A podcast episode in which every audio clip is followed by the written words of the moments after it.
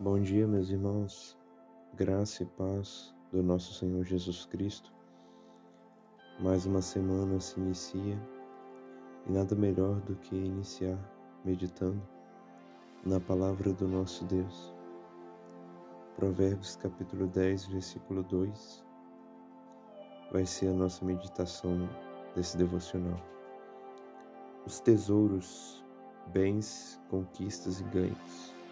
Os tesouros da impiedade de nada aproveitam, mas a justiça livra da morte. Salomão está agora no seu segundo provérbio do capítulo dez, nos ensinando sobre os tesouros da impiedade que de nada aproveitam no dia da ira, de que nada aproveitam, que não vale a pena nessa vida. Ele está falando das conquistas desonestas que nós podemos ter nessa terra. Há muitos que crescem materialmente por fraude, por roubo, por opressão, por tráfico, por aquilo que é errado. E o que Salomão nos ensina nesse provérbio é que as conquistas desonestas, essas que foi citada e outras, não dão nenhum proveito. Podem encher o bolso, mas não podem encher o coração. Os bens obtidos dessa forma podem ser uma grande riqueza para o cofre, mas será uma grande perda para a alma. Os ganhos injustos, fraudulentos, aumentarão o fogo da condenação para aqueles que são seus amantes. Provérbio onze, quatro, Salomão vai reiterar essa verdade dizendo que as riquezas de nada aproveitam no dia da ira, quer as boas e as más, quer as honestas e desonestas.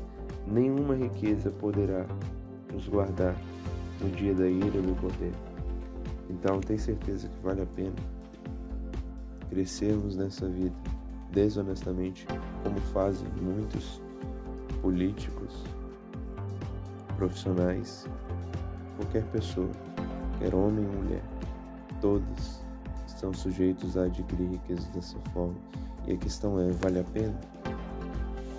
Essas riquezas não valerão de nada no dia do juízo. Mas Salomão, nesse provérbio, na parte B, ele diz que a justiça livra da morte. Ele está falando de uma vida justa, uma vida justa, tem grande proveito, uma vida honesta, uma vida piedosa. Não é a única vez que o sábio diz que a justiça livra da morte. Em outra passagem ele vai dizer, no próprio Provérbios onze, quatorze, onze, quatro, as riquezas de nada aproveitam no dia da ira, mas a justiça livra da morte.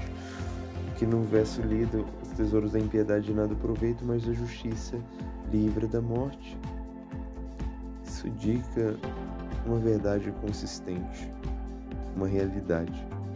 Se andarmos em justiça diante de Deus, provamos os benefícios para a alma, até os nossos ganhos terrenos, honestos, são abençoados pelo Senhor. O livrar da morte, como lido, indica proteção, preservação, redenção, livramento, salvação. Além de estarmos protegidos fisicamente, se nossos ganhos são honestos, há também aquela proteção espiritual. Quando nós falamos nas Escrituras, quando a Escritura fala de justiça, está falando de santidade, pureza, inocência, retidão. E a vida em justiça é aquela que vem do resultado da justiça de Cristo imputada em nós. Se nós cremos em Cristo como nosso Salvador, que Ele padeceu por nossos pecados, pela fé nele, a obediência dele é implantada em nós. E agora passamos a ser justos, aceitos diante de Deus. E essa justiça em nós deve levar a uma piedade prática, uma devoção diária a Deus. E essa devoção engloba até nossos ganhos terrenos, a maneira como trabalhamos, como andamos diante das leis dos homens. Essa é a vida que livra do mesmo destino dos ímpios, até os nossos ganhos, até os frutos do nosso labor são abençoados. Como disse o comentarista Matthew Henry, aquilo que é obtido honestamente terá um bom resultado, pois Deus o abençoará. Meus irmãos, diante dessas verdades, devemos fazer uma reflexão na nossa vida. Será que nós estamos ganhando as coisas dessa terra de maneira desonesta, através de pirataria, através do egoísmo? Porque uma riqueza justa pode também se tornar desonesta pelas intenções do nosso coração. Então sempre temos que sondar o nosso coração à luz da verdade de Deus, para ver se o que está nos movendo a ganhar é a simples esperança na riqueza. Lembremos que as riquezas de nada aproveitam no dia da ira. Por outro lado, outro autoexame que devemos fazer é a questão da justiça que devemos viver, que devemos praticar.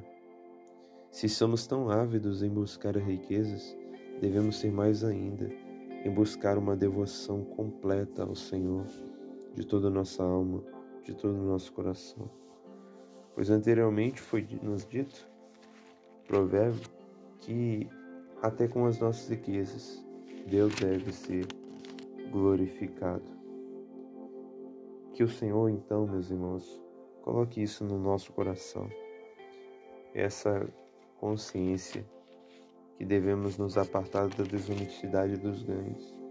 Vivemos a honestidade nos ganhos, que só pode, só é possível pelo uma, por uma vida piedosa, de amor, de entrega e devoção ao Senhor. Deus nos ajude, em nome de Jesus. Amém.